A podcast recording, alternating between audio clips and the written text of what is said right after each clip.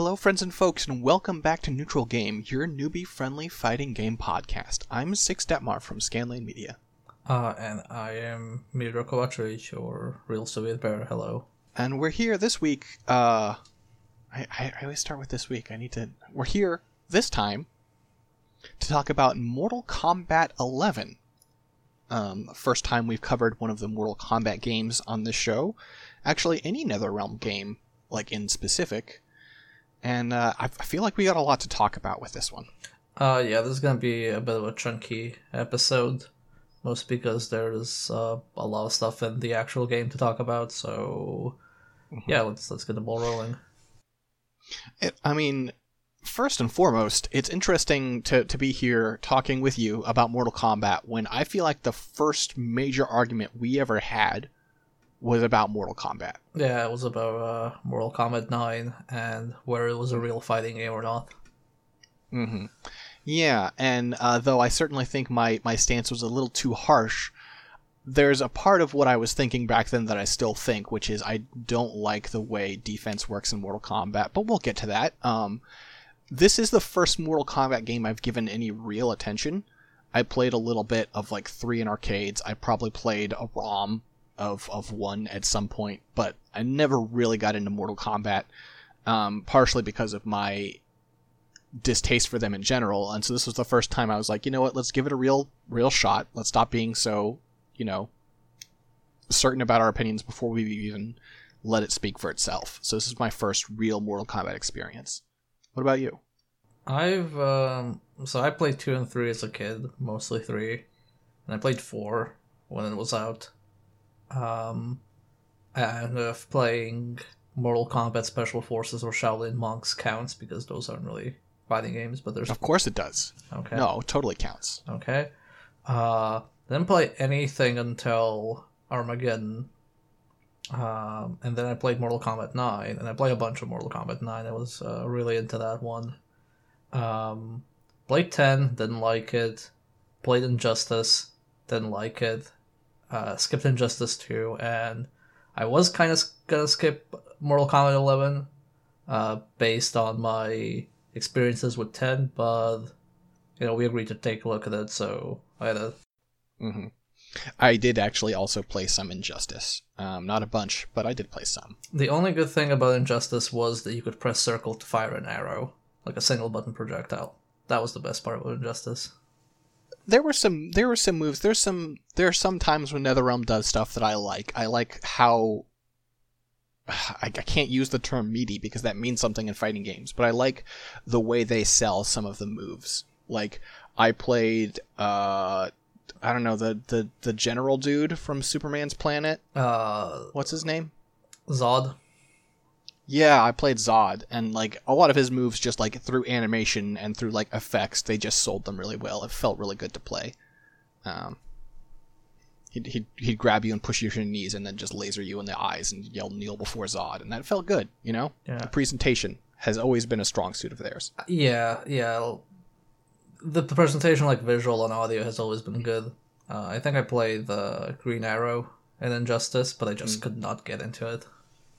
Mm-hmm. So, on a fundamental level, uh, how would you describe the way Mortal Kombat 11 plays? Uh, Mortal Kombat 11 is a 2D fighting game with 3D fighting game uh, controls sometimes, and sometimes it's 2D fighting game controls, and it's like a weird, weird blend of the 2 mm-hmm. And it has a block button, yeah, that's one of the that's one of the big things. I feel like um, this this entry specifically also has some like mechanics around like like fatal blow, which is like it's like it's like a fatal counter in like a BlazBlue, but like you can only do it once per match, and it's like circumstantial. It's kind of it's, it's weird. It's uh, an iteration of their X-ray moves. So nine and ten had X-ray moves, where if you had a full meter, uh, you could use it to perform uh, literally the same type of move uh, that Fatal Blow is, but this time around they changed it so that you only have Fatal Blow stock when you're low on health, and you only consume that stock stock if the hit actually connects, not like if it whiffs or it's blocked. Oh, you're right. I'm mixing up Fatal Blow with the other mechanic, which I don't know the name of, which is like sometimes you get like X-ray hits. Oh, which that's is once, uh, which is once per that's crushing blow. Crushing blow. Okay, Yeah. right. My mistake. Yeah. There's also the crushing blow mechanic. Yeah, once per once per match, you, you can get a special counter hit that does extra damage and does like the does the X-ray effect usually. Yeah, that one's. uh I guess we might be getting a little bit ahead of ourselves, but like that one's um, a bit weird because it's automated and it's tied to specific moves, but you can also set it to be manual, so that it doesn't actually trigger when you use moves unless you're holding down the move button. So, for example, like an, an uppercut, I think on most characters is a crushing blow, and eventually, if you keep uppercutting, one of those uppercuts is going to be uh, a crushing blow uh, instead of a regular uppercut. But if you set it to be manual, it'll only happen if you do the uppercut and you're holding down uh, the punch button. And of course, the other interesting thing is the way they handle like meters in this game, where you have sort of like uh, two different. Well, of course, you have your health meter, but you have like a sort of an offensive uh, meter, and then you have. It's not quite right to call it a defensive meter because it's also used for object interactions. But like basically, you have two stocks that you can burn for EX moves, and you have two stocks you can burn for like know, defensive stuff. Um, and they regenerate over time. You don't have to like do stuff to get them back. There are also some interactions that burn both meters. Um, can't remember off the top of my head which ones, but I know that like if you do a wake up attack, I think that burns both meters, and if you do like a wake up roll, that burns both meters. Um, and then like depending on how uh, how can I say this, how important the move you're using is, like it'll either take one stock out of one meter, two stock out of one meter, one stock out of two meters, or two stock out of both meters. And then uh, yeah, it's got a system of combos which is based on basically it's like target combos from like a Street Fighter or something is is how most of the combos work. You have different sort of like preset combinations that you combine and then you know special moves that you throw in there. Yeah. Um, the special moves are usually like standard issue Mortal Kombat inputs, but they're not standard issue fighting game inputs. Um, Mhm. and I think we'll, we can go into that uh, a bit more in depth later when we talk about uh, some other aspects of controlling the game. But just to give an example, by default, a fireball isn't like a quarter circle motion forward; it's down then forward. Mm-hmm. Yeah, it's uh, it's it's you know if it's a lot of this stuff is like hey if if it's if you're used to Mortal Kombat it's Mortal Kombat. Yeah. Um, but you know if you're not used to Mortal Kombat it controls very differently from most other 2D fighters. Uh, and also, I should probably say, like, in case you aren't familiar with what target combos are in Street Fighter, um, how combos work in Mortal Kombat 11 are essentially you have a uh, preset list of inputs. Like, let's say you have like square, circle, triangle, and even though like um, square is a punch, circle is a kick, and triangle is a punch, the kick and the triangle in that combo are unique to that combo usually. Like, you don't have.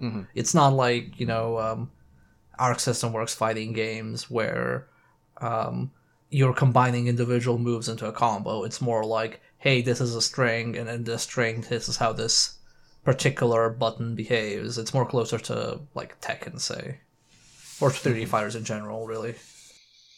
So how in general like playing the game how how did you feel about the the gameplay and the systems? Um, I. It's very. Uh, it's very clunky in my regard, but like I don't mean this. I don't mean like oh the game itself is clunky. I it, it means more like I feel the game flows in a way that if you're playing it as it's intended to be played, it flows really well. But if you're not doing the things it expects you to do, uh, it doesn't. So for example, let's say like you're playing Tekken and you like press a bunch of buttons. Um, usually they'll like connect in some coherent string. But um, in Mortal Kombat, if you press a button sequence that's not that's not an actual uh, combo, uh, the character will like maybe do a punch or whatever the first button is, and then just stare.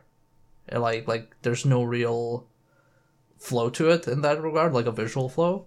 Um, hmm and it's also stuff like, hey, you need to burn meter to do a wake up move, uh, but you can't actually do uh, any other like move as a wake up. So, for example, if you have like a special that's you know a backflip, like Johnny Cage has a backflip, you can't actually use that backflip on wake up. It's more like Johnny has to stand up, get back into like neutral pos- standing position, and then he can do the backflip.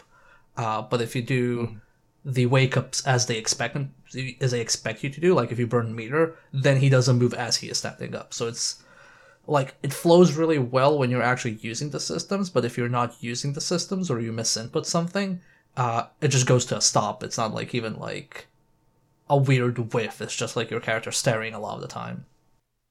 Yeah, it feels like there's not a lot of wiggle room. It's like they have a, as you say, they have a specific way they want you to play, and if you don't adhere to that style, they just don't have any give for you. Yeah, and it feels like in order to make the game more challenging, uh, what they do is they make the inputs really tight. So um, to do a combo, like it's not like there's not a lot of wriggle room. Like there's no like, oh, I'm gonna see if my first move is gonna connect, and if I see it hits, I'm gonna input all the rest of the string. Um, Or I'm gonna see like if the first one, the first two moves hits, then I'm gonna input the rest of the string. It's more like no, just input the entire string. You have to. Um, before you even know whether it's gonna hit or not, because otherwise it's not gonna execute the entire string. Um, and it has like other things that are like super tight, like like it has a flawless block mechanic, which rather than being like what I'm used to in games, which is block uh block at the earliest or at the latest possible moment, but it gives you like a few frames of wiggle room. Uh, this one seems to be literally block as the move is connecting. So if you're, for example, used to Garou or uh, blocking, um, uh, instant blocking in uh, Guilty Gear, this is even tighter than that. And then to top it all off, there is a unique follow up from the flawless block, which is, uh, I think, up triangle or up X. And then if you flawless block and you do the follow up, then you do like a weird reversal. But it is so difficult to execute. Like, I I genuinely could not pull it off. I think only once in tutor- tutorial. That was the only time I could pull it off. It is ridiculously difficult. Um, So I think what they do is because the actual individual strings aren't that difficult to pull off. It's just like a button sequence, and you know the character does his his thing or her thing. Um, they kind of try to emphasize, okay, we want precision. Then, like, we can't give you like complicated air juggle combos like um, BlazBlue has, uh, for example, or Guilty Gear or whatever. So they kind of go on the precision instead. and I feel like a lot of the game, like one, this like this is this is kind of true of all NetherRealm games that I've seen, at least you know since Mortal Kombat Nine, which is most of my experience is, is seeing since then. But these games are really zoning heavy. Like everyone has a projectile, usually a pretty fast projectile. Some people have multiple projectiles, and it feels like there's a lot of like taking a step and blocking and taking a step and blocking. Um, and then also this is like this is the classic argument we've had. And again my stance is less severe than it used to be. But i feel like so obviously by adding a block button instead of back to block you're eliminating the possibility of cross ups and you know i used to just say okay that's a bad thing um, and now my stance is okay well then what are you making up? Like you're making this element of the game more simple. What are you doing to compensate? And to me it doesn't feel like very much. I feel like there are a lot of instances in this game of like two characters like doing like a two or three move block string and then the other person does their block string and the other person does their block string and then someone messes up the timing and starts their block string too early and they get punished. And that's just like the flow of matches feels like a lot of, of back and forth in this way that's really unsatisfying to me Um, yeah, so I didn't get like I, I didn't learn to play the game like super well with my time with it, but I tried to spend like a few like two weeks with it at least. Um, but from what I have seen from matches and when I've talked to people who did go a bit more in depth into it, it does seem to be uh, exchange very safe and very short uh, strings until it eventually hits, and then when it hits, then Uh, because, like I did say, you have scripted combos, but how it also does work is let's say you launch somebody in the air uh, at the end of your combo.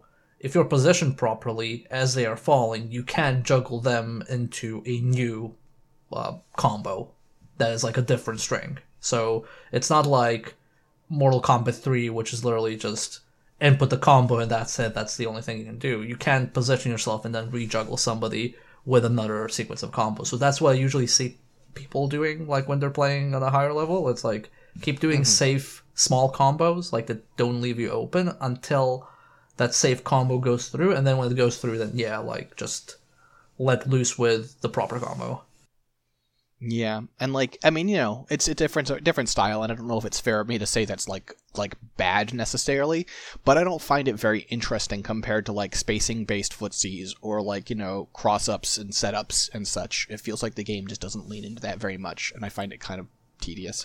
I I think the the part that um, irks me there because in theory you could use this to describe most fighting games. Oh, you keep doing you know safe strings until you actually get something through um, and then you capitalize on that. But how it works in this one is, um, because in within a string, you don't necessarily pick the height of the move. So let's say, for example, like okay, you have a square, circle, triangle, and the circle is a kick. The whether that kick is high, low, mid, or overhead depends on the individual string. So it's not like say when you're playing Tekken and you consciously have the move go hit low or something like that. Uh, it's more mm. just hmm. like it depends on the property of the string. So because of that, um, a lot of about the learning the game is very matchup heavy. Like if you're fighting somebody and you don't know the matchup, and they don't know the matchup, uh, like they don't know like how to fight against uh, you. Um, it's basically whoever's like faster in inputting the combos because like I I, I played like against the Kollector and I couldn't figure out whether something was high or low. And it's just okay, I know all of my moves, but because I don't know how to fight against him and I don't know his moves, he keeps like getting his combos in. Mm-hmm. Yeah, and then the other thing is, I feel like I don't know that it's it's one of the things that is interesting that the block button does allow them to do is they can have some like somewhat more dynamic uh, at least visually, kits in a way that like other games wouldn't allow for. Like Scorpion has his like cross up teleport. In other fighting games, it would be broken how fast you switch sides and hit them in the back, but with holding down a block button, that doesn't really matter because there's no concept of cross ups. So there is, to a certain degree, some they can add some extra mobility to the game that isn't a problem, and I think that is interesting. I, I love that you use that example because if I'm remembering correctly, Injustice 1 was back to block, and mm-hmm. the first DLC character they added was Scorpion, uh, with his full, not the first DLC, but one of the, one of the, uh, M- the MK Cameo DLC they added was Scorpion, and that included his teleport kit. And when he released, uh, it was impossible to deal with him because nobody was equipped in the game to deal with that. I, I think he was actually the first character with a teleport. Yeah, um, well, he he wasn't. He was the first one with a cross up teleport like that. Um, and then like later on, they also added uh, Batgirl, who had a tracking instant overhead teleport. Um, that if you meter burn, just gave you a free combo. Uh, Injustice to me showed that NetherRealm has a real problem, like kind of needs block button because they don't know how to design for back to block. Is is what Injustice made me think.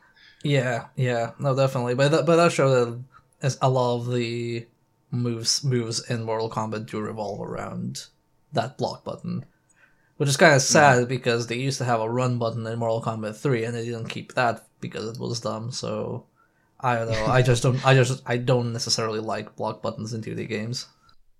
I'm not a fan either. Um, and I, as, and as I said before, like I feel like you could do something cool with it, um, and at least presentationally, they sometimes do, but I feel like on the mind games end, they don't really make up for that um, in a way that, that I find interesting. So. Hmm.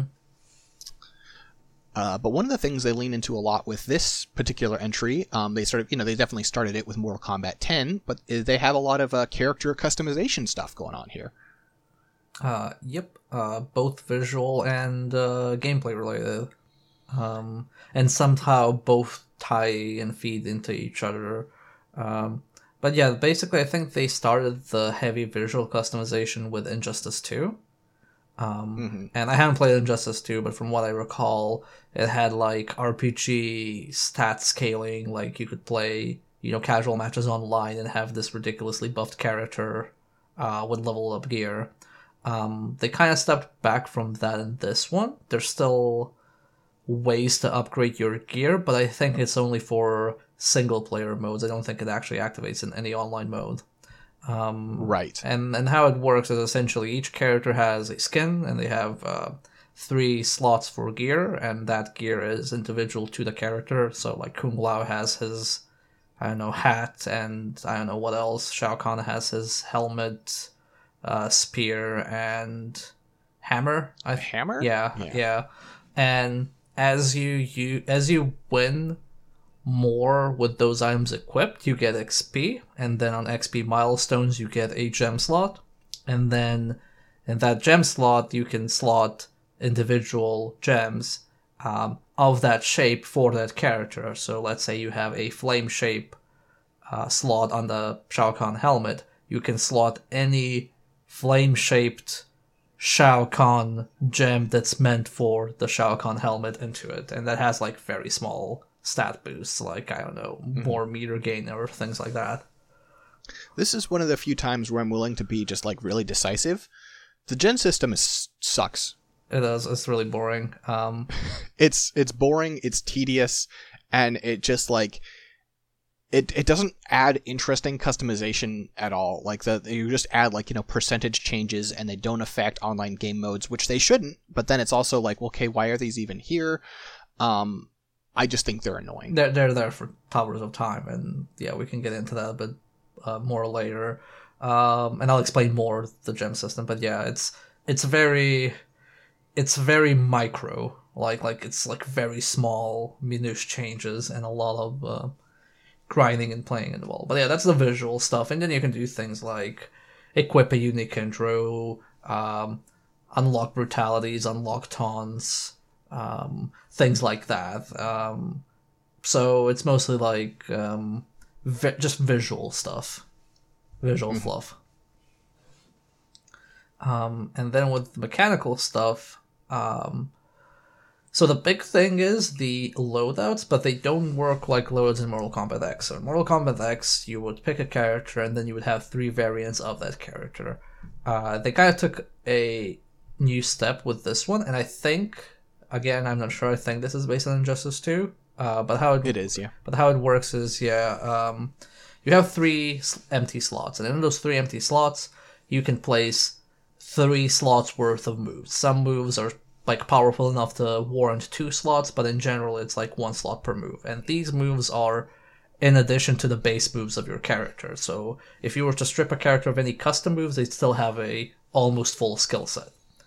And these are, I think, almost exclusively special moves. It's not like combos or normal moves or anything like that. It's just literally okay. Shao Kahn now has a hammer throw or a command grab or can buff his uh, weapon, things like that. Mhm. Um, and how it works is you have two tournament legal loadouts that you can use in ranked, and that I think NetherRealm expects you to be able to uh, uh, use in tournaments. Uh, and I think that is the part where the system kind of just stops being interesting. Yeah, it feels like they really split the they split the uprights between um, Mortal Kombat X and uh, Injustice 2, where they have this like, okay, you can customize your loadout, but if you're playing a ranked or a tournament, you have to use one of these pre-built ones. Um, and I think they had three options in Mortal Kombat X for each character. Yes. You only have two tournament legal ones here. Yes. Um, and at least, I mean, like, I, I didn't play Mortal Kombat X at all, so maybe maybe I would have felt this way about uh, X as well. But I look at like characters that I like, and I look at their um their tournament legal customizations, and I'm like, these customizations suck. Yeah. Um, I was playing Shao Kahn and uh, I could not pick a set that I liked. It's more like, oh, this set is obviously better than the other set, but it also has the summon wizard to buff my hammer, which is a super useless move that I do not like. Um, Mm-hmm. And I want to put something else in there, but I can't because it's not tournament or ranked legal. Um, Mm-hmm. And it's really frustrating because I don't know why they would do that. It's because okay, the theory is oh, if you could mix and match moves, then you would find a broken combination, and that would be too powerful. But the, the issue with that is you have two sets, and from what I've seen online and from what I've seen by playing myself, it's usually not as loadout like different. Like it's not like Mortal Kombat X where oh this is better against that and that's better than this. It's literally now no this one is straight up better. Out of these two, you're just gonna use this one. There's no point in using the other one. Um, and I feel it also just limits the strategy in the game. I, I think it would have been far more interesting if yeah you just let people use whatever loadouts they wanted, you know, whether custom or pre-made, because there's a ton of like non-tournament legal pre-made ones. I've even seen like even SonicFox like on Twitter, I think during the beta said like, yeah, this is like really w- weird. You should just let people make their own loadouts. Mm-hmm. and also like not to not to be too rude about this but like if it's like a balance concern like i mean you can you can adjust the game on the fly and it's not like your games are like balanced anyway currently the the consensus is that scorpion does not have any bad matchups he just doesn't have any it's like their games are not very well balanced to begin with it's weird to suddenly care about that when it comes to adding a bunch of content to your game and then not allowing people to use it because there are a lot of moves that are customizable that are not represented in either set. Yeah, I think it's a lot of it is a perception thing. I think if because no really no other fighting game does this. What you do usually have is isms uh, at best in like fighting games, whether it's Marvel or Street Fighter or whatever. You don't usually have fighting games that let you customize your moves that much. Um, Like the most I can think of is uh, Skullgirls letting you pick the assist that you want, like which move the assist should be. Uh, Sure. but in general you don't really have that so i think they were worried and i think they just like maybe just okay just decided oh this sounds like it will be too powerful let's not do it or it sounds like it would be too powerful let's not do it um, and i think if you were to ask like a casual like player or just somebody who just has just like like who is not like super into fighting games um, like oh do you think this would be like like too powerful to just pick any moves you want like I think the first instinct would usually be, yeah, that sounds like it would be powerful. But I don't think it actually is. With all the moves they have uh, that you can pick from, it seems like it wouldn't really break the game that much. I mean, there are a few instances I can think of. Like, there's, I think his name is uh, Geras, like the new character who's like the Time Titan. Uh, one of his moves, which takes up two slots, is the ability to cancel any normal. Mm-hmm. Yeah. And if you could add any other move with that, it's like that's already a problem. yeah, but then just, you know, if that becomes a problem, then just make that a three slot like thing. Like, Sure. Like, like, like there's, Yeah. there's your balance issue. They already limit how many moves you can slot. That's true. That's true. They, I, I think, just tweaking the like the slot values and stuff, and and yeah, I think I think you're right there. They also even have uh, compatibility uh, things like like even if uh, so on top of the slot limits, you have some moves that will straight up say, "Hey, if you pick this special move, you're not allowed to pick this other special move." So they even go that deep into how much you can mix and match. And usually it's because they share an input, but you know, Yeah, not always. Yeah, Uh, the other thing that's interesting with as far as like uh, character customization is the like control options. Um, I do appreciate the like the breadth of options where they have like as you mentioned before, you can switch the inputs to be more like Street Fighter style. They have a toggle for uh, negative edge, which I don't think has ever come up on this podcast before. So the idea of negative edge is basically you can hold down like if you want to do a fireball, you don't have to do quarter circle punch. You can hold down punch, do quarter circle, and then let go of punch. And that's a negative edge, is letting go of the button to trigger it.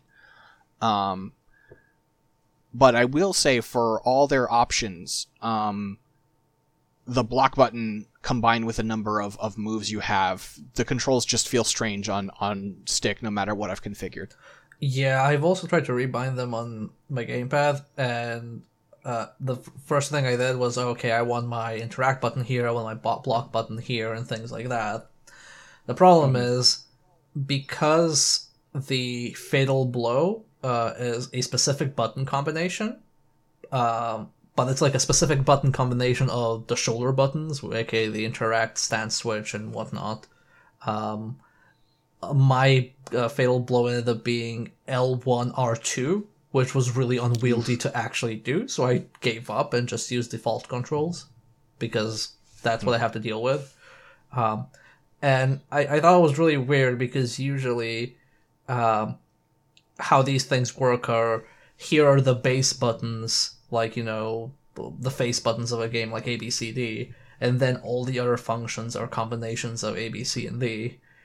But in this mm-hmm. game, you know, the only thing that's actually a button combination, I think, is the throw, but it never actually it never tells you that like square and X is throw as well. It just tells you here's a throw button. But like mm-hmm. stance is its own button, block is its own button, so you can't really uh, do that much. Yeah, I feel like I mean this game is is if you wanted to fight use a stick, it feels like you need a, like a button on the side of the joystick for block. It feels that kind of like that's the only solution I'm, that I could come up with. I mean, have you ever seen a Mortal Kombat 2 cabinet? Uh, I don't know if if I have. It's been a very long time. So it's essentially four like buttons next to each other, and then the block button is off where your thumb would be on your right hand. Mm. It's it's just like all out of the way. Um, that makes sense. Yeah, so yeah, I, I don't play on stick, but another friend who also plays all fighting games on stick complained about the same issues you had. It's just very weird to play and takes a lot of getting used to. Yeah. Yeah, and you get there, but like, I mean, you know, I didn't for a while. I was not changing the controls and block on R three or on two. Excuse me, R two on a stick. It's like your fingers are way the far away from anything you actually want to do. yeah, yeah.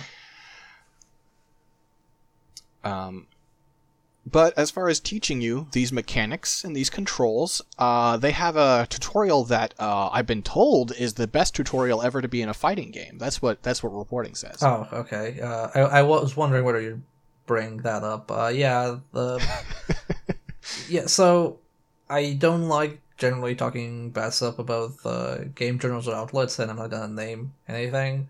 But there was one from a mainstream outlet that said, "Yeah, Mortal Kombat has one of the best tutorials out there, or the best tutorial out there in any fighting game," uh, which I, I think just shows how specialized fighting games are as a genre and how yeah lacking uh, dedicated writers are for them because even like when you have dedicated writers on some more focused sites it's more with a like fan tone rather than a game journalist tone. Like even here we talk about it like fairly loose.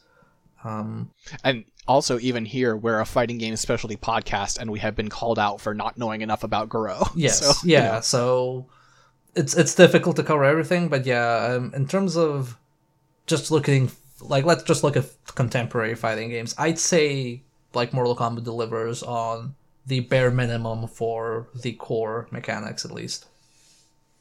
Hmm. I I feel like it's it's a weird. It's it's I, one of those phrases that's dead to language. I shouldn't even use it, but it's a strange mixed bag because I feel like there are some some features of this tutorial that are legitimately groundbreaking, right? Mm-hmm. Like it, you'll have like you'll have one that's like okay do this string and it'll show like like okay here's the input and you'll hit it in and you'll do it wrong and a thing will pop up and say like you hit x too late or it'll be like oh you hit triangle but you were a little too far away and it gives you pretty accurate very specific information on like this is where you went wrong. I've never seen a fighting game do that before and it's so useful. Yeah it is very useful. Um, i also really liked how they explained the jailing concept. Uh, i don't recall a fighting mm-hmm. game ever doing that um, and in general, they go they cover everything about the core mechanics. Um, the only issue, uh, which you mentioned on Twitter, was that there is no repetition in the tutorials. aka, as soon as you do the task at hand, it shoots you to the next lesson and doesn't let you repeat it or anything. Whereas in most tutorials, like for fighting games, you want something like, oh, do this three or four or five times and then it'll advance you.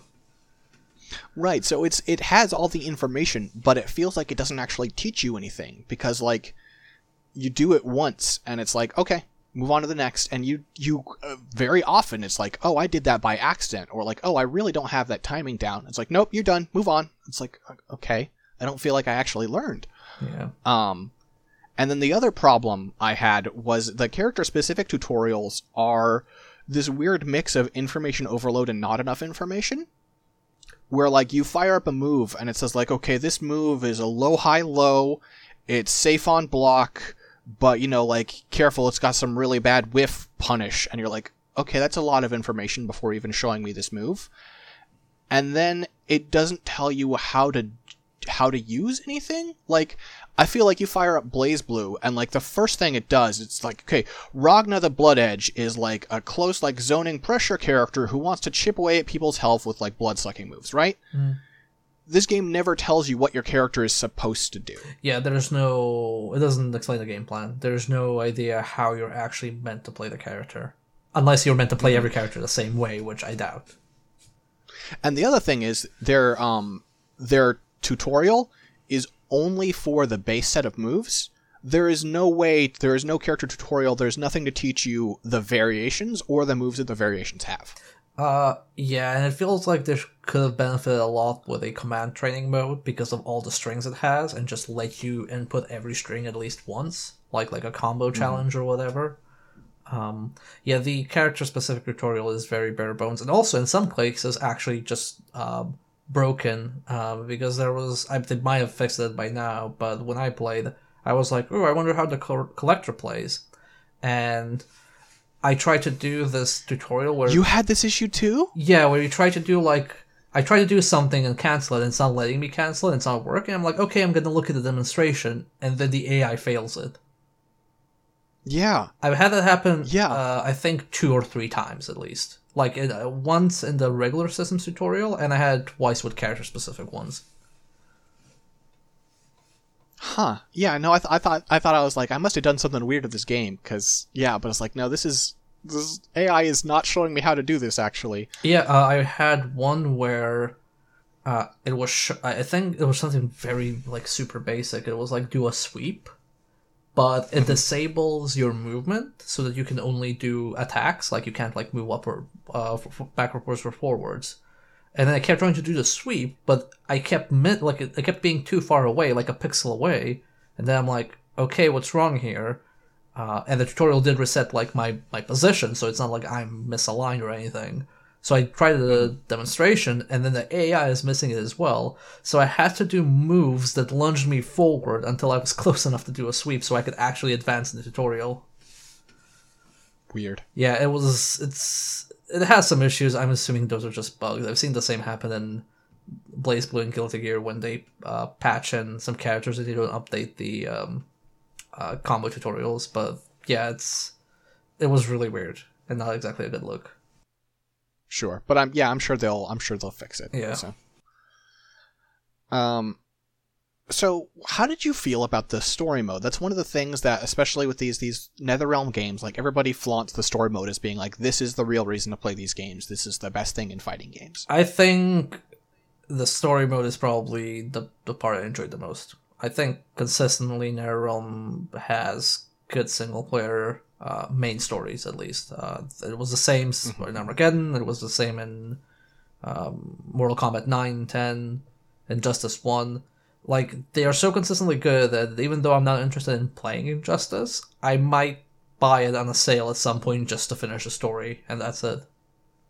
Um, They're pretty good in that regard. Um, I don't know how they managed to pull it off, like, whether because they're published by Warner Bros., they just have better access to writers, or their in house writers are just that good, but it's very well put together.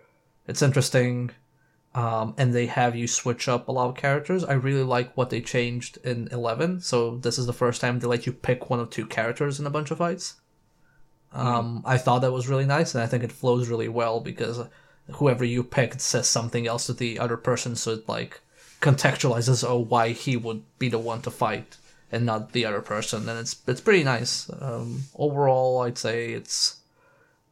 I wouldn't call it the gold standard because it is so high production value that I cannot imagine most other fighting game devs actually doing it. Yeah, this is one of those things that I feel like there's. Um, I, I think you did some tweeting about this, um, but there's this problem that games have where, like, if one game in a genre does something really well, then it's like, okay, every other game in the genre has to do it too. And it's like, you only have so many resources. Like, they put a lot of resources into their story mode, and it shows. It's really good, it's pretty fun, it's an engaging, campy story, but, like, those resources did not go other places.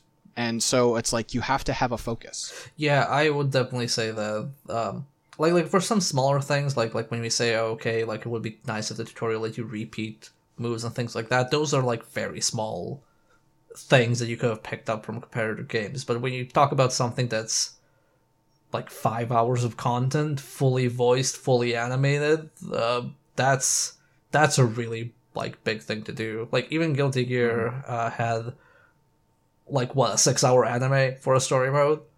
Uh, Yeah. like I I imagine that was also ridiculously expensive to do, and it was still cheaper than Mortal Kombat's probably. But I will say the characters in Guilty Gear didn't have an alarming number of teeth.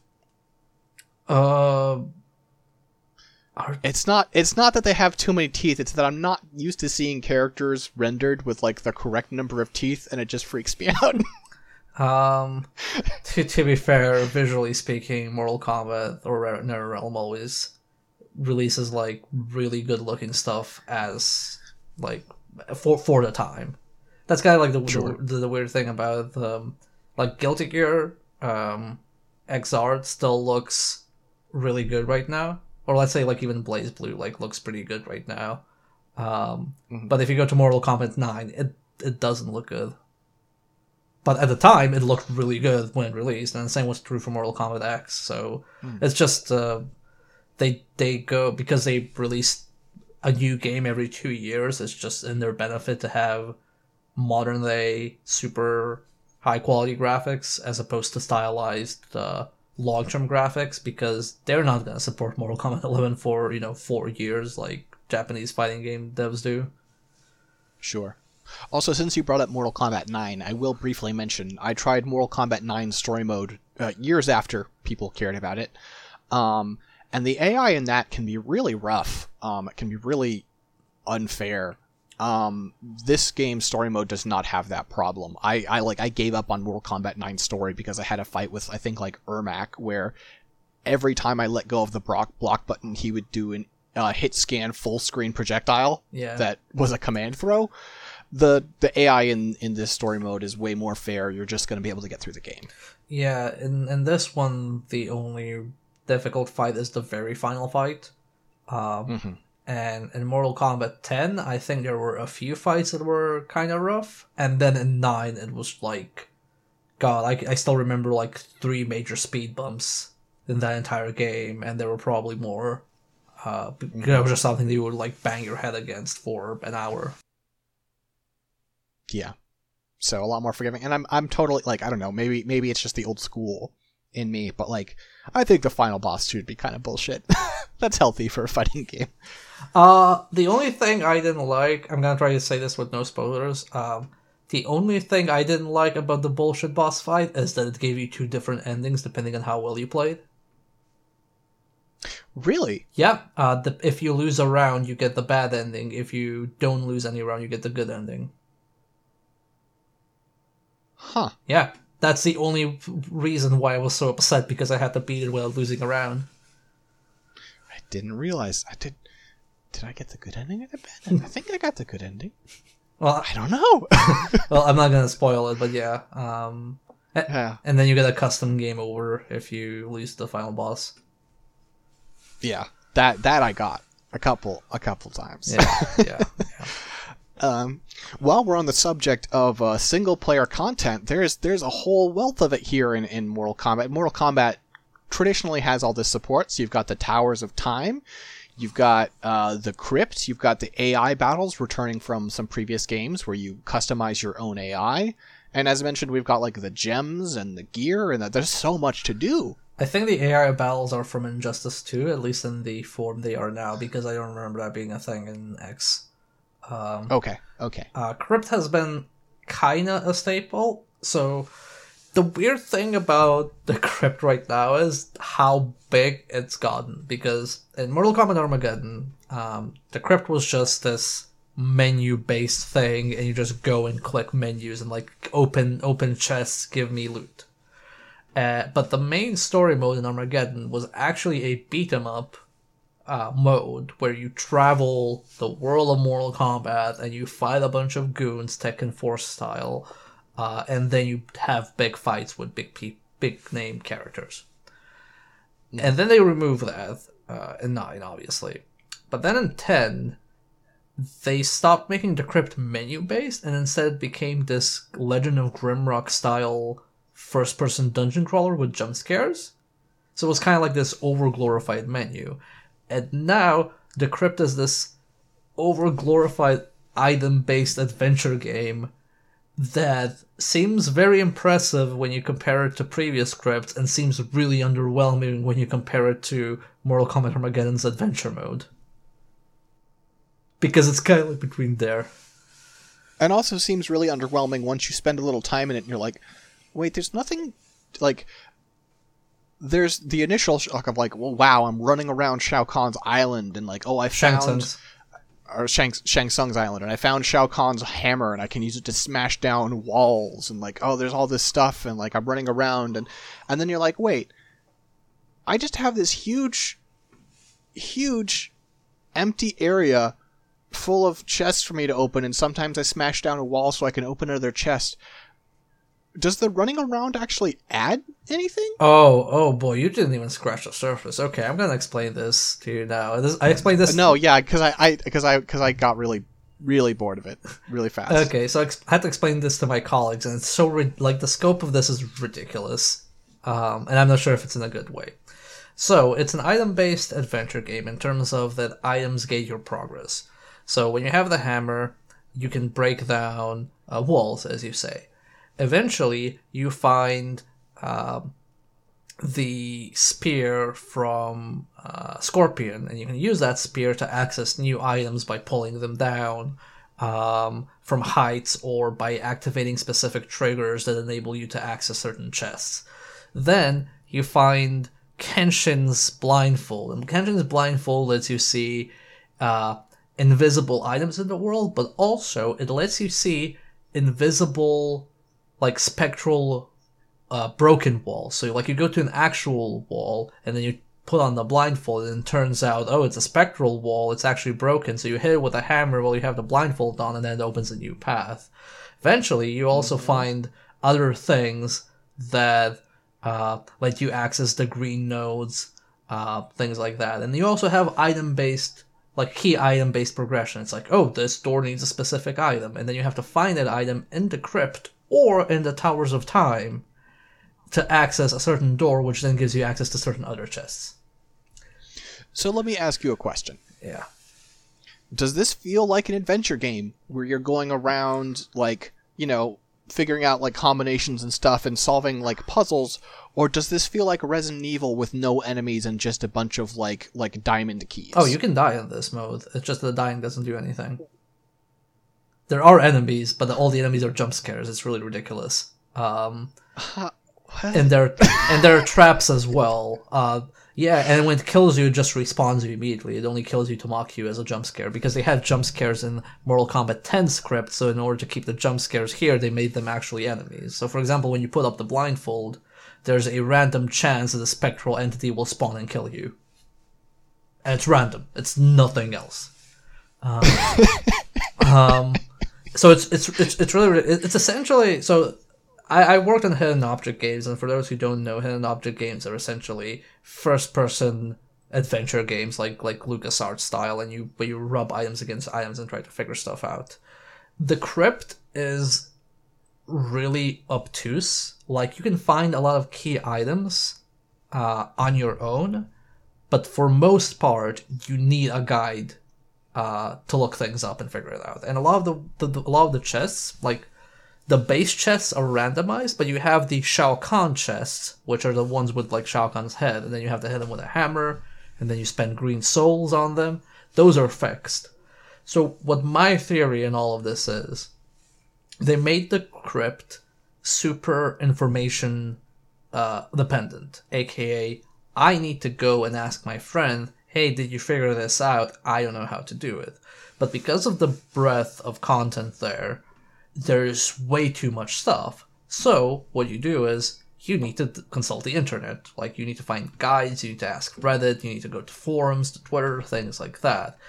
My theory is they made this so information dense and dependent so that people would keep googling and talk talking and searching and writing about it uh like like you know like when you when you play like when, when you read your daily uh, articles and somebody writes oh how to find the three new snowmen in Fortnite's latest update, you know, stuff like that. Sure. So I think Sure. so I think this is what they were going for. They want this post-release buzz to improve search engine uh, optimization and stuff like that, uh, which is what a lot of games do. Uh, and that's why I find playing the crypt miserable because I have to have a guide open on the other screen because there's no fucking way I can figure out a lot of these things.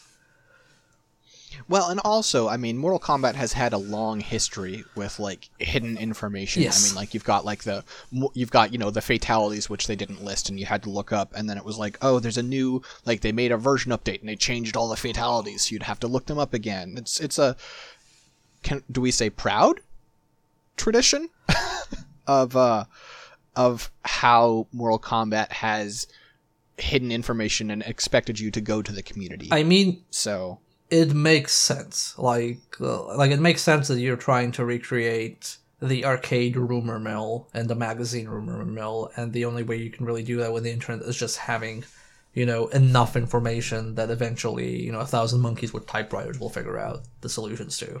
Um, but also, it's really annoying to play because you run out of money so fucking fast. Yeah. like there's there's so many chests and it's so hard like there's no indication how many chests you've opened or how many chests you've seen in an area. Like there's this map that just tells you where you are but it's useless. Like it doesn't tell you which chests they are which like blockers there are. Like it would be really useful to you know have a metroid style map that just goes oh like this needs a key item you can't go through this door and then i'm kind of like okay i found this key now where the fuck is that door like you can't remember um, so I think it could have been done more elegantly, and I think it w- I would have appreciated more. Um, like they had this update because everybody complained about how expensive the crypt was. Uh, they had this update where they gave everybody half a million coins. Those half a million coins were enough for me to open one and a half areas in the crypt. It's Man, It- how generous. it is it is like and because a lot of the stuff is randomized um it's like hard to find specific headgear you want and it's by the way now i know like what what, what a normal person would be thinking what i thought was oh they're making this really obtuse and difficult because they want me to pay real money to get the fancy kung lao hat they don't even do that like if you go to the store, you have premium currency, and you can buy items that are usually normally unlockable in the game. But the items you can buy, there's like eight of them or something like that in the store, and they rotate, they're on a timer. So it doesn't even have the decency to let me go in a menu and say, just let me fucking pay $5 for this dumb hat. It's like you have to wait on rotation, so you can't even, you don't even spend money, like real world money on it reliably. It's really weird. I don't understand it. Well, I assume it's I like I've heard this theory elsewhere, so I'm kind of parroting, but I feel like it's part and parcel with their approach to the um to like the crypt, right? Where they're trying to keep it in the conversation. They don't want you to get everything and they don't want you to just like, okay, I'm going to go into the crypt and unlock everything and never think about it again. They want it to be a reason for you to keep coming back to the game. but it's it's not a fun reason to come back to the game. That's that's the worst part Well, about yeah, it. Yeah, they kind of whiffed on that one. So yeah. so so this combined with Towers of Time, and we can move now to Towers of Time, I guess.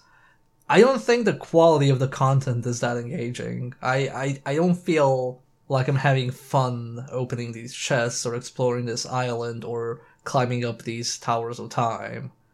Like usually, what's fun for me is like, okay, I play the story mode. I know what everybody's into now. I might do some combo challenges. I might not. I'm just gonna go back and you know play the fighting game. That's how usually I play fighting games.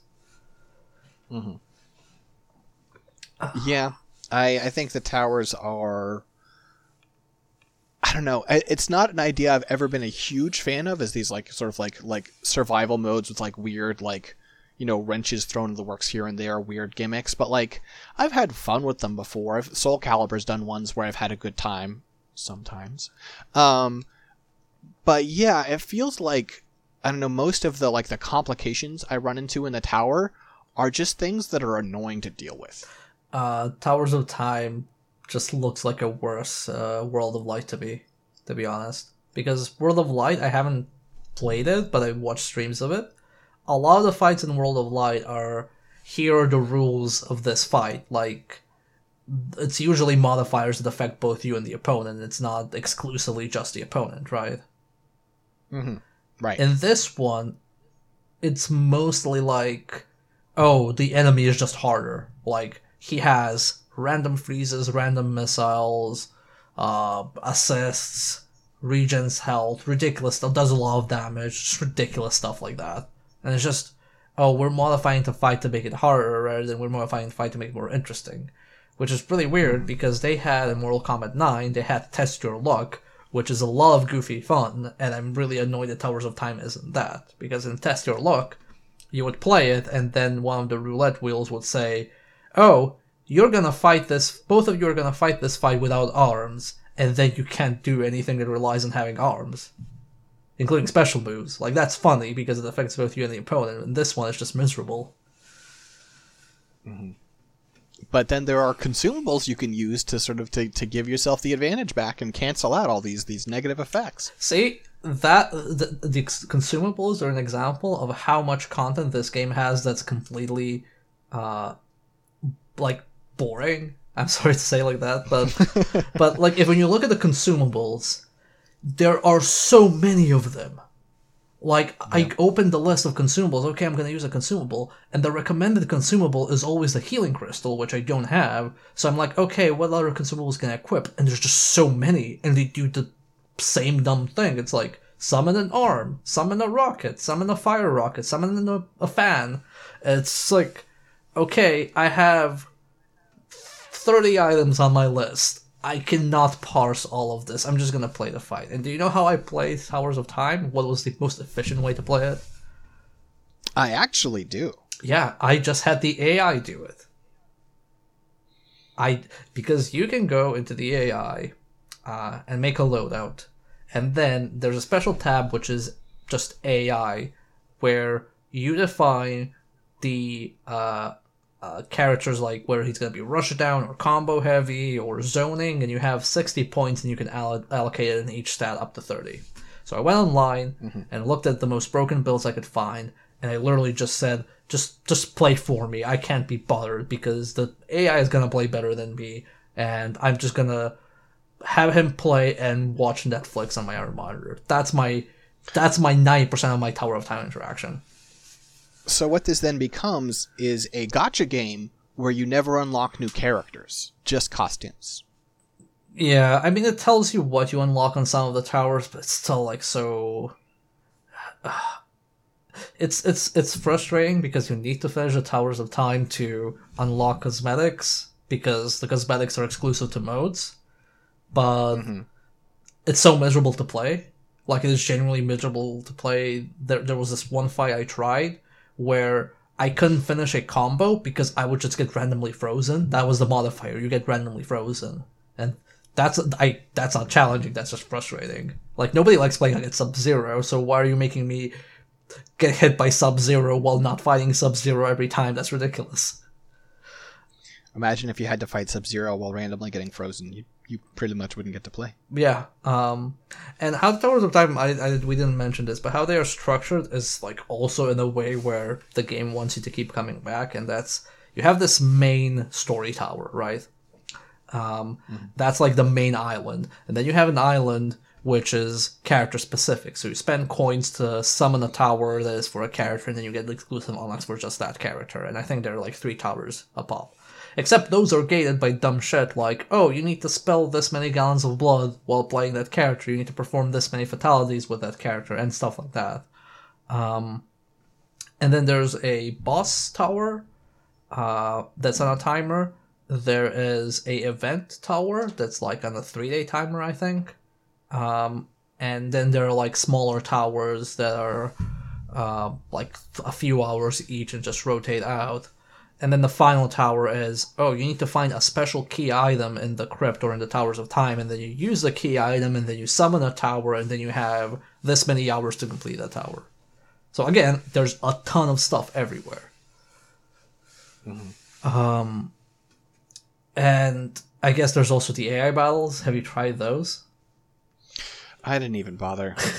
So the AI battles is you set up your team, and your team is defending team. If anybody ever attacks you, that's your AI team that they're gonna like defend you.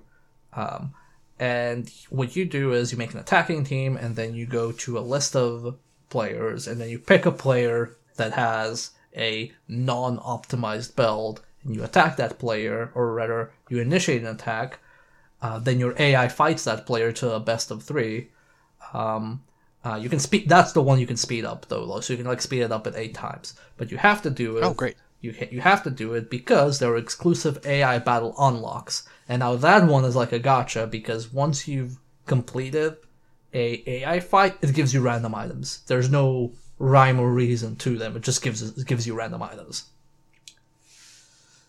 So yeah, so so all in all, I think there's a lot of like content here. Like I think if you were to put it on the back of a box, you could say hundreds of hours of content and you would be saying the truth.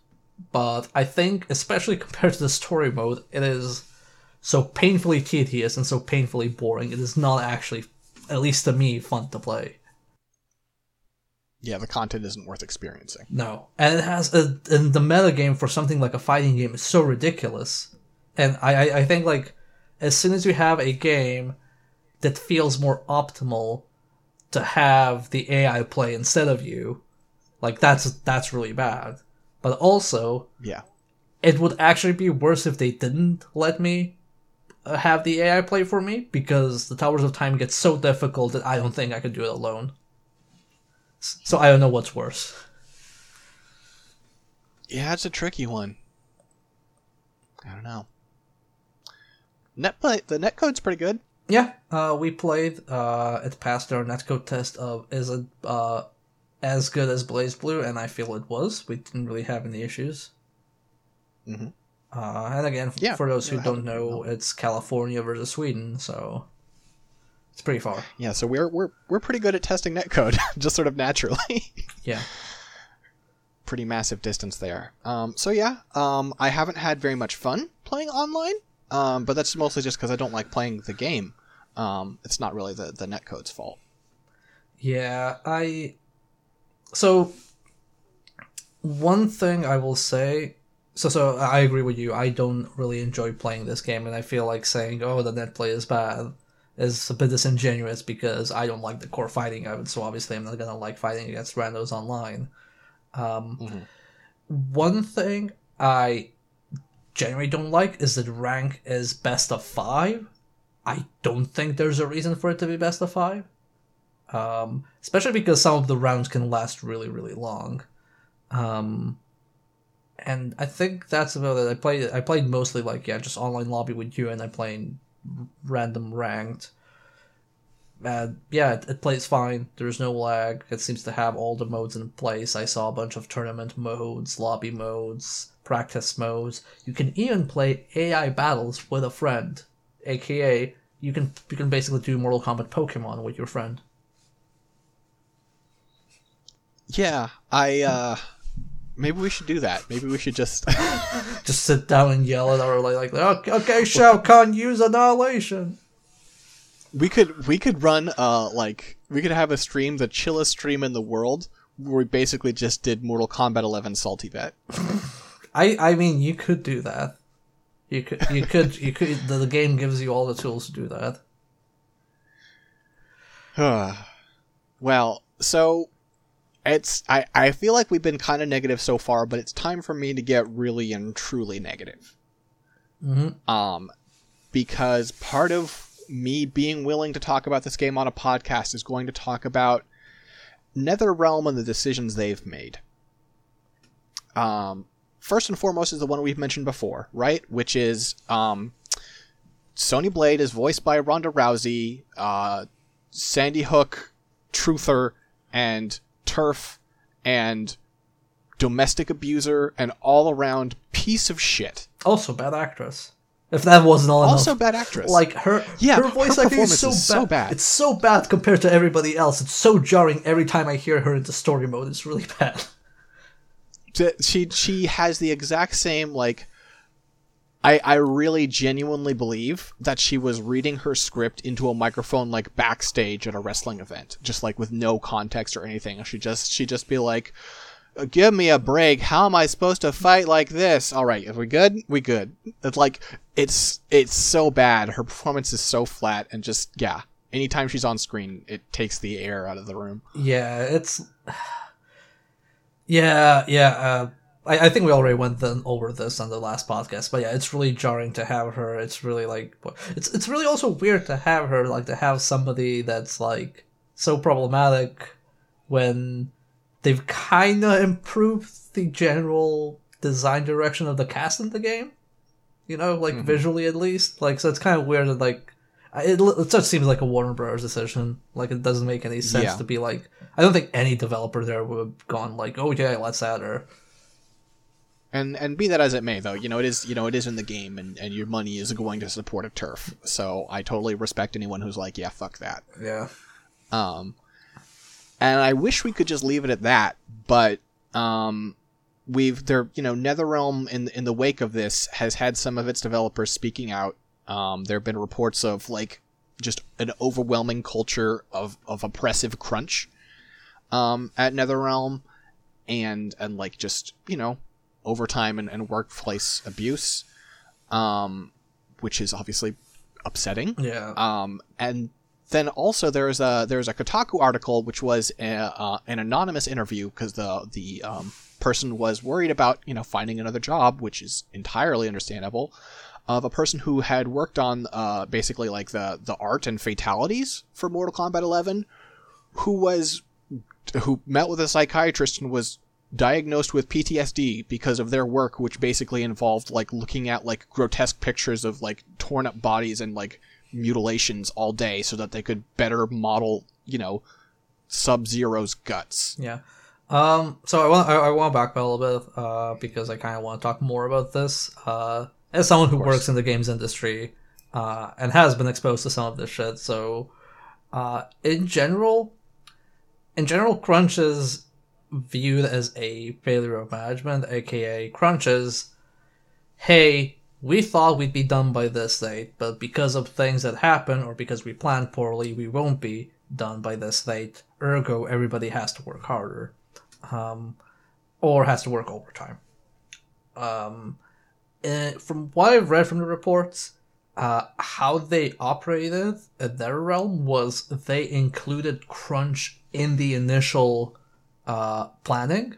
So it would be like, okay, we need to release the game by this point, so we're gonna have this much content, and to do that, like we're gonna start crunching on this date and then end crunching on this date. So it's part of the initial planning, which is frankly ludicrous and just like boggles my mind, like even more than regular crunch. And regular crunch is massive bullshit. Um, and uh, how they seem to actually like get away with that stuff is because they're the only AAA game dev in Chicago. I'm guessing there's some casual mobile studios in Chicago as well, but they're the only AAA thing, and that's what you know prospective young people go for. Um, I will say is like a lot of people ask like, oh, um, should I uh, boycott the game if it was uh, produced under these kind of conditions? And there's really no correct answer to that because in one way you're saying if you buy it, oh, I don't care how this was made with the blood, sweat, and tears. I'm just gonna buy it because I care about my fun. But on the other hand, what you're gonna do is also like people who work their asses off and who want people to enjoy the thing because you're not gonna work ridiculous overtime just for the pay. You obviously care what people think about the game and your work in it. But then if those people hmm. you wanna impress and you know enrich their lives say, "Oh, I'm not playing this because of how much you worked on it," then that also sends a really weird message to people. So there's no real good answer to that. I just say as like my personal take is just buy the games you want to buy, but also when you hmm. see these kind of practices, just call them out and say you don't want them because mm-hmm. Egos are fragile and when a lot of people gang up on a dev and the media gangs up on a dev, they feel the need to defend themselves even if they're rolling in cash. Um, so it just just keep calling out these bad practices and eventually they'll get slightly better. Like there's been a lot of talk in the industry um, this year specifically about it and like last year as well. You know, and like like Epic and other developers how crunch is ludicrous. So you know, keep talking about it. Um, that's the best I can say. Um, as far Yeah. as far as the trauma um, or PTSD from uh, people working on fatalities, uh, that's been a thing since Mortal Kombat 9. Like I remember reading an article post Mortal Kombat 9 on Gamasutra about it. Um, and I'm kind of glad it's mentioned again because I feel like a lot of people glossed over that fact when it was initially mentioned as a problem, and now in the context of everything else, you know, with work rights being a hot topic in game dev, I mm-hmm. feel like, yeah, we should probably bring this up again because you either need better support or better management or better compensation or something for that because that is gruesome work. Yeah. Yeah, it's pretty it's pretty fucked up stuff. And obviously it's not exclusive to, to Mortal Kombat either. You know, you have like people working on horror games who are like, Hey, I spend twelve hours a day staring at dead babies. It's like, okay, yeah, that would be upsetting. Yeah, I don't. Would- I don't even want to know what people who worked on Dead Space or the Resident Evil remake had to like research. Like it's it's it's pretty gruesome stuff, and you want it to be Yeah. authentic.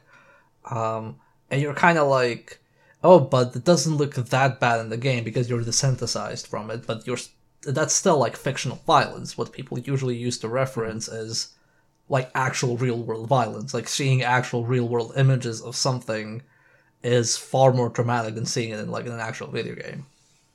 Right. And the other thing I wanted to mention real quickly on the on the subject of like whether you should or should not buy the game, the other thing to consider is like this this stuff doesn't like the way these systems are built if you don't buy a game because you're trying to send a message i mean like that's that's you know you go with your gut. I think you need to you need to be the one to make that decision. But understand that the way these studios are structured it's not the people who made these decisions are going to suffer. It's the rank and file who are going to get who are going to get laid off who are going to get shown the boot who are going to get screwed over before management ever is. Yeah, there's like a horrible systemic problem uh, in the games industry, and it's usually like, like you said, like if if the studio starts like doing badly, like let's say a mass boycott of Mortal Kombat 11 would work out. Um, I think top management would just have like a nice safety net and do what the fuck ever. Uh, it would be mostly like regular people being laid off. And again, this is all tied to a lot of complicated issues. I think it's just and we're kind of like almost like I'm I I guess like I'm sorry like we're going a bit out of the realm of regular fighting games podcast, but I feel like uh I feel like if either of us care about something in particular here, I think we should tell that to listeners. Um Well, and I also think as as like I mean, you know, you you do what you want with your money and your time, but we're at a point as like earnest fans of video games where we can no longer pretend that these games are made by fucking elves in a in Santa's workshop, right? These are made by real people and we have to care what happened to those people. Yeah, like it's I I don't feel like any like like if they didn't have the crypt or if they didn't have the towers of time or if the fatalities weren't as gruesome or whatever uh I don't feel like this would be a worse game. Like this is especially true for fighting games because like fighting games uh, in general are carried by their main core mechanic. It's very rare for you know, like a fighting game to have shitty gameplay, but hey, people are gonna play it because the hat customization is nice. Like that's very rare. Um, um, so especially like here, it's kind of like ridiculous. I don't think that, that like working less would have made this game any worse. But also, yeah, like if we want more fighting games in the future, because what happens is you have this chain reaction of okay, Mortal Kombat does this, and that's viewed as the best way to do things, and then other fighting game developers try to do something at the same pace to compete with it, and they can't manage it, then we have less games because companies burn out, people burn out, um, people abandon the industry or whatever. So this is more like, hey, is it like it's not really worth it to, you know, have extra polish and shine if we are denying ourselves better stuff in the future by alienating or running uh, people out. Totally. Yeah. Uh, so you wanna you wanna wrap things up? Like what? Where where do you end on on Mortal Kombat 11? Okay, so a lot of I I, I want to make clear that a lot of things we discussed here uh, are a lot of tied to personal preference, and I don't think we ever made it sound any different from that. Like we're not some uh, authority on how fighting games should be made. So I mean, I am, but yeah, you, you may be, but I'm not yet. I need I need a, I, I need a few more years. But I think that if you do not usually like fighting games or you don't like contemporary fighting games, Mortal Kombat could be different enough that you might actually enjoy it. Um, Mhm. I know that there are some people that hop between different fighting games, like like I don't know, like like SonicFox's main fighting game is Mortal Kombat, and he plays like everything. Um, but like I personally do not like it. I don't think it flows as well. I think the story mode is really good. Uh, and according to the DLC leaks, if they're true, like it looks like the characters will be fun as well. So I think there's a lot of like good in it. But at the end of the day, I feel like the amount of time the game asks of me, both in terms of uh, playing it to understand like like matchups and my own character, and both in terms of like out of game stuff like the crypt and the towers of time i feel like it has the same issue as mortal kombat 10 where it just wants all my time. It doesn't want me to play anything else. And i feel like my my time is much better spent elsewhere uh, in some other fighting game. And like i was even worried like oh is like is, is am i just like bad at learning new fighting games again? But then we did like our stream recently where we played four games i had barely touched or never touched and i got into that much easier than anything else like than, than mortal kombat so, yeah, I'd say like if you don't like most fighting games, Mortal Kombat might be something you enjoy. Uh, if you're more into anime fighters or 3D fighters or like Street Fighter, you might not like it. Um, at the end of the day, there's a lot of stuff to keep you busy if you want to uh, play solo or just mess around with friends. But even if you want to mess around with friends, I always say like Tekken or Dead Alive just looks better to mess around in. For for my money, this is a game that I feel like is is feels worse the more time you spend with it. Um, so like there are people out there, there are people who've messaged me who are like, "Hey, should I get like Super Smash Bros. just to play single player and then put it down?" And I'm like, I don't know if that's worth your money personally. Like, if that's how you play fighting games, if you're a person who's like, I want to play the story mode and then I'm good, this is actually a great one for that. This is an amazing story mode. It's a great time. But if you're here to get really in depth with a fighting game and really like like make it your new thing, I don't know that I can recommend this. Yeah, yeah. Uh, all right, well, I guess we can we can go ahead and take it to our outro here. Uh, Miodrag, where can people find you upon this internet? Uh, so you can find me streaming on twitch.tv slash real Soviet Bear. I stream four days a week and various different things, full playthroughs, fighting games, retro stuff, uh, the works. Uh, you can also find me on twitter.com slash mdkii, that's mdk Roman numerals too. Um, if you want to follow me ranting about stuff before we actually record a podcast, uh, for like a little preview. And other than that, I also have a Discord, uh, which you can find the link to on my Twitter and on my Twitch page, where there's a dedicated fighting game channel and a lot of nice folks if you want to hang out. Yeah, it's definitely a good place to hang out if you just want some some casual fighting game chat with people who are pretty open minded and have tried more fighting games than you probably know exist. There's it's a good a good retro community as well as as well as present. Mm-hmm. And what about you, Six? Where can people find you?